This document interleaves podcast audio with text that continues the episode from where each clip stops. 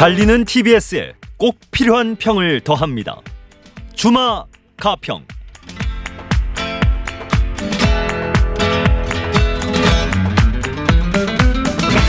주마 가평 지난주에 이어서 총선 이야기 해보겠습니다. 오늘은 고재일 시사인 기자, 유니응 오피니언 라이브 여론분석센터장 두 분과 함께 판세 분석에 대해서 알아봅니다. 어서 오십시오. 네, 네 안녕하십니까. 네, 말 그대로 선거가 코앞인데요. 그래서 이번 주부터 대부분의 언론들이 여론조사 결과하고 판세 분석을 쏟아낸 것 같습니다. 근데 분석들을 보면 선거를 결정짓는 중요한 요인 중 하나로 항상 중도층이 언급되거든요. 일단 윤 센터장님 예. 중도층이 음. 누구고 또 이제 유사한 개념으로 무당층이나 네. 부동층 이게 어떻게 다른지 한번 설명 부탁드립니다. 예. 말씀하신 중도층은 이제 이념 성향과 관련해서 얘기하는 것인데 진보와 보수처럼 한쪽으로 분명한 정치적 이념 성향을 지니지 않은 그룹 집단이라고 예. 얘기를 할 수가 있겠고요. 어, 덧붙여서 이제 무당층을 얘기하고 부동, 부동층을 얘기하는데 무당층은 어, 조사를 할 때 당신 이제 어느 정당을 지지하십니까? 라고 질문을 했을 때 난 지지하는 정당이 없습니다. 라고 하는 예. 사람들을 무당층이라고 얘기를 하는 것이고. 근데 뭐 이념적으로는 중도가 아니라 아주 뭐 극우나 여러 사람들이 포함될 수 있는 거죠. 예. 그다음에 부동층은 이제 투표와 관련해서 선거와 관련해서 어느 정당 후보에게 투표하실 겁니까? 라고 질문을 했을 때 나 아직 정하지 않았다라고 네. 얘기하는 사람들을 부동층이라고 이제 얘기를 하는데요. 실제적으로 이 세 가지를 막 혼용하는 경우가 많이 있습니다. 네. 왜냐하면 그 중도층에 부동층이 제일 많은 거고 그렇죠. 또 무당층 네. 사람들이 많이 포함되어 있는 것이기 때문에 뭐 쉽게 이제 이것을 엄밀하게 이제 현실에서 구분하기는 좀 어려운 측면도 있다고 할 수 있겠습니다. 예. 그러면 여론조사에서 이렇게 중도라고 스스로 어, 규정하는 그런 유권자들의 비중은 얼마나 되나요? 한국에서 뭐 얘기할 때는 한 3대 4대 3 정도 이렇게 네. 이제 진보가 3, 중도가 한 4, 또 보수가 3 정도 된다고 그냥 이렇게 얘기를 하는 것인데요. 그 수치는 그러니까 아주 일관되고 고정적인 것은 아닙니다. 네. 엄밀히 얘기하면 중도라고 한 것을 이념 성향층을 어, 파악하기 위해서는 어 이제 이 사회에서 가령 이제 국가가 시장에 관여하는 것, 개입하는 것에 대해서 긍정하는지 부정하는지라든가 또 복지에 대한 개념이라든가 한국에서는 특히 남북 관계라든가 네. 이런 것들을 쭉 질문을 뭐 다섯 개 이상 한 다음에 아, 이 사람은 진보에 가깝다, 보수에 가깝다, 중도에 가깝다라고 하는 것이 학문적으로 이념 성향을 나누는 방식입니다. 네. 간편한 여론조사에서 나오는 그 이념적 성향은 이제 자기 스스로 규정하는 거고 실제 네. 이슈들을 물어봐서 나오는 이념적 성향은 네. 또좀 다를 수 있는 거죠. 알고 보니 맞습니다. 중도라고 이야기했지만 이 사람 대단히 진보적일 수도 있고 반면에 보수적일 네. 수도 있다는 말씀이시죠. 모든 사람이 이제 자기를 잘 아는 건 아니죠. 예. 네. 근데 지금 전국 단위 선거 그러니까 총선을 앞두고 무당층이 증가하고 있다는 그런 보도들은 그러니까 예.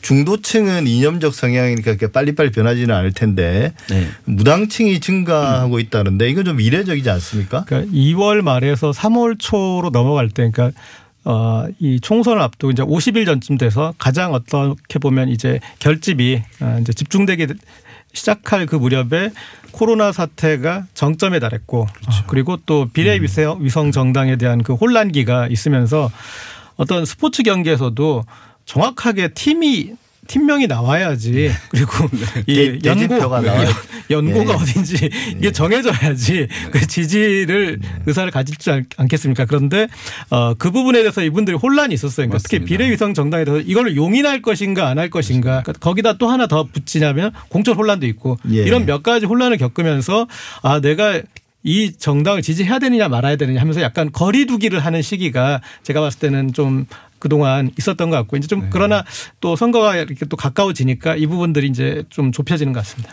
근데 이제 일반적으로 볼 때 중도층이나 무당층의 표심에 영향을 주는 요인 네. 이런 게 어떤 게 있나요? 어 이제 이 중도층 같은 경우에 어떤 이제 일관된 정치적 성향을 가지고 있는 것은 아니기 때문에 본인의 개성에 따라서 어떠한 사안들에 대한 이제 평가가 다 다릅니다. 예. 특히 이제 이 사람들이 기본적으로 정치에 대해서 관여도가 아주 높지 않기 때문에 예. 정치적 행태가 과도한 모습에 대해서 거부감들이 크다는 특징을 보입니다. 예. 그래서 뭐 이하 비산을 하는 모습이라든가 정당 내부의 혼- 혼란, 뭐 논란, 갈등 이런 게 부각되는 것에 대한 거부감들이 커서 반사 이제 작용으로 나타나는 예. 경향들이 있거든요. 또 한 가지는 실제적인 생활에서의 불편이라든가 문제, 불안 이런 걸 해소해 주는 것에 대해서 정치적 사안과는 거리가 있는 실제 자기 생활과 관련한 그 사안들의 대부분이 경제 이슈죠. 맞습니다. 실제로는. 일자리나 예, 예. 그런 이제 두 가지로 어, 좀 영향을 많이 받는다라고 이제 분석은 하고 있습니다. 네.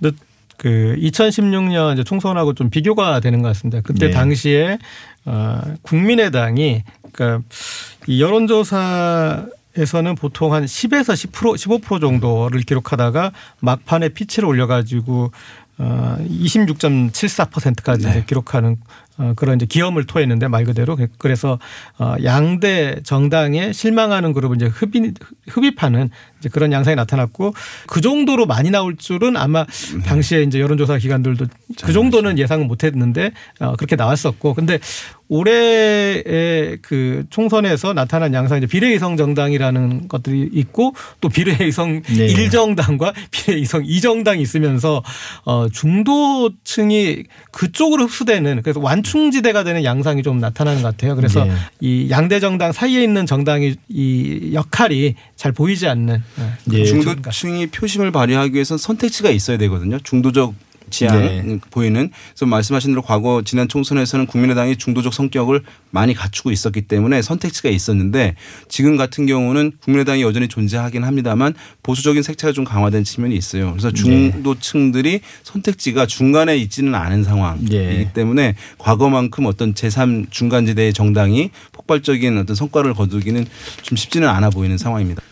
전 세계적으로는 정치적 이나 혹은 이념적으로 양극화 시대라고 하지 않습니까? 네. 중도층이 줄어든다는 거죠. 오히려 사람들이 이념적으로 더 이제 극단화되고 어 근데 일단 그동안의 여론조사 추이를 보면 중도층의 비중이 과거에 비해서 어느 정도 줄어들었다고 추정을 하십니까? 정확하게 우리가 측정할 수는 없, 없 그런 자료는 지금 없다고 하니까 네. 어, 사회 이제 양극화, 정치적인 양극화되면서 중도층들에 대한 어쨌든 그 비중이 과거보다 좀 약화된 측면은 있는 것 같습니다. 예. 왜냐하면 내가 진보다 그러면 진보 정권을 좋아한다, 보수다라면 이제 보수 정치 세력을 좋아한다고 했을 때 그 근거들이 과거에는 어, 중도층들이 호감을 가지만 하는 합리적인 사안들 가지고 경쟁을 하는 흐름들을 보여줬다면 지금 이제 온라인 시대에서는 어, 진보 성향의 사람들이 진보 정치 세력을 좋아할 만한 이유가 넘쳐나는 것이고요. 보수 성향의 사람들은 보수 정치 세력을 좋아할 만한 이유들이 뭐 온라인이라든가 유튜브라든가 넘쳐나는 것이거든요. 그러니까 네. 그 인식이 너무 강화되는 것입니다. 그래서 어떤 중간 지대에 있는 중도층들을 어, 포섭하기 위한 또 이것을 지지로 이끌기 위한 논의가 그 논의 자체가 공간에서 잘 활발히 일어나지 않는 상황으로 가고 있기 때문에 저는 그 중도층의 비율 자체는 큰 변화는 없을지 모르지만 사회에서 인식하는 중도층에 대한 중시, 비중 이런 것들은 상당히 이제 약화되고 있는 상황은 맞는 것 같다 이렇게 볼 수 있겠습니다. 요즘 이제 이분들이 정치인들만 실망한 게 아니라 주변에 있는 분들 중에 진보 성향이거나 보수 성향이나 이- 예. 이분들이 또 너무나 그 성향을 보이시는 거예요. 또 거기에서 또 이제 실망하시는 이제 그런 그룹들도 또 있죠. 사회적으로 보자면. 예. 그러니까 뭐 우리가 중도층이라고 말은 하고 있지만 그 안에 자기가 중도라고 생각하는 이유도 다 다양하고 네. 그렇기 때문에 어떤 국면에서는 어 원래 이념적 성향을 되돌아가거나 혹은 뭐 강화되거나 여전히 뭐 중도라고 남거나 그 편차가 대단히 큰 것 같아요.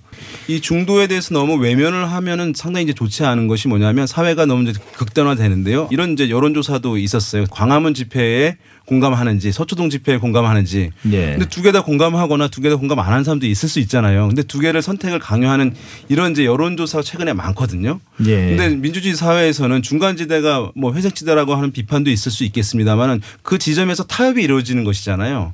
그러니까 중간 지대에 대한 어떤 중도층이 선택할 수 있는 또 조사에서의 선택지라든가 그 사람들의 공간 이런 것들을 사회가 지금 너무 이제 양극화되면서 외면하고 있는데 그런 것들은 민주주의 관점에서 바람직하다고만 볼 수는 없을 것 같습니다. 그러니까 그 선택지가 매번 선거에서 주어지긴 했으나 네. 반짝 성공하다 결국은 흐지부지 되는 그런 경우가 많았습니다. 워낙 아마 양당 체제에서 강력하게 압력을 넣으니까 네. 버티지를 못하는 것 같아요.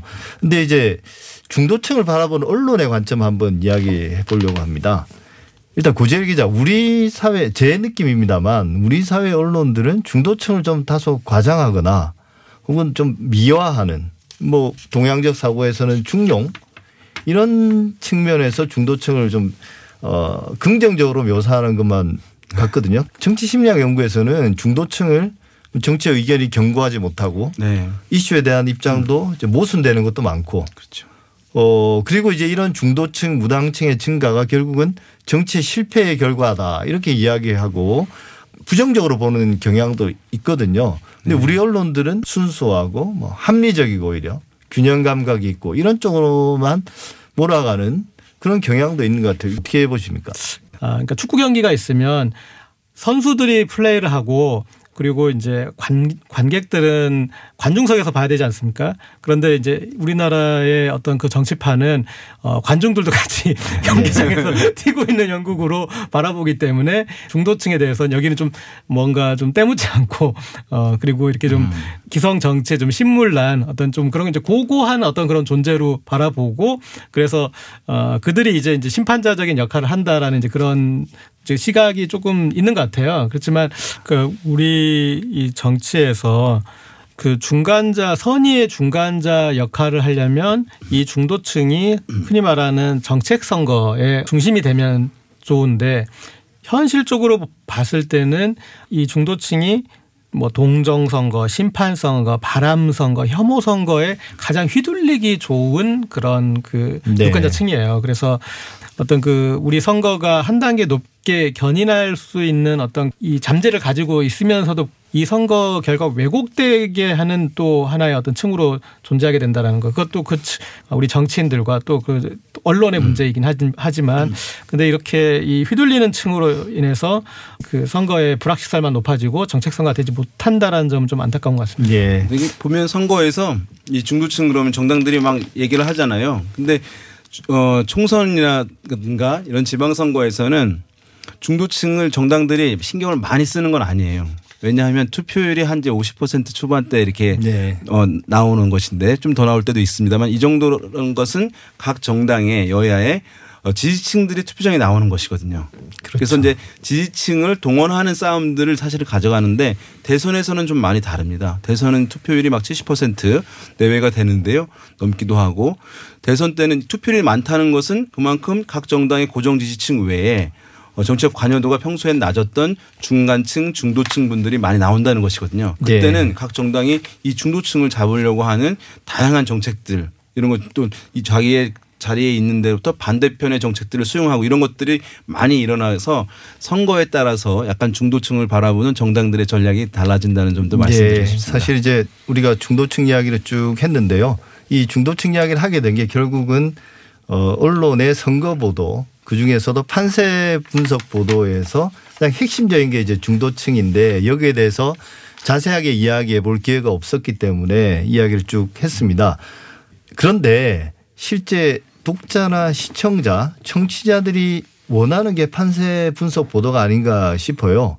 이걸 피할 수는 없는데 좋은 판세 분석 보도라는 게 어떤 게 가능할지 여기에 대해서 한번 의견을 여쭙고 싶습니다. 판세 분석 보도를 이렇게 설명드리고 싶어요. 그러니까 스포츠 중계를 하지 않습니까?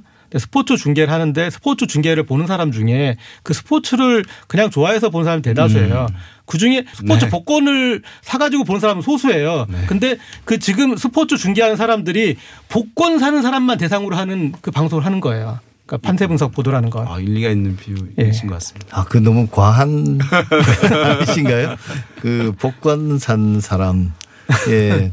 뭐 저는 개인적으로 뭐 공약이나 혹은 어떤 후보에 대한 소개라든지 이런 것들은 좀 중요하긴 하지만 그럼 흥미를 끌지 못하니까 그 사람들에게 일종의 선거에 대한 관심들을 끌어당기기 위해서 이런 보도들은 곁들여져야 된다. 맞는 것 같아요. 균형 측면에서 이런 보도들이 이제 과할 경우는 과할 경우는 분명히 문제가 되는 것 같습니다. 다만 이게 선거에서 언론사들이 판세 보도를 하면서 그것을 마치 예언적으로 이렇게 예. 될 것이라고 하는 규정적으로 보도하는 건 상당히 문제가 예, 있거든요. 판세도 객관적인 사실이니까요. 그죠? 근데 변화 가능성을 예. 놔야 되는데 제목으로 이렇게 그 수치를 뽑는 경우 이런 예. 것들은 상당히 이제 사실은 지양돼야 될 언론사의 할 수가 희망적 있습니다. 사고가 예, 많이 예. 반영된 제목들이 있죠. 그건 우리 그때도 이야기했었잖아요. 그 민심 르포 이런 것들이 얼마나 사실은 기자의 편의에 의해서 대부분 장문에 가까운 그런 기사들이 쓰여지는가에 대해서 뭐 이야기도 나눴었는데요. 아, 이야기 진짜 시작하니까 끝이 안 나네요. 주마가표 오늘 여기까지 하고요. 다음 주에는 여론조사 관련해서 또 자세히 알아보겠습니다. 고재일 시사인 기자, 윤희용 오피니언 라이브 여론분석센터장 두 분 수고 많으셨습니다. 감사합니다. 네, 감사합니다.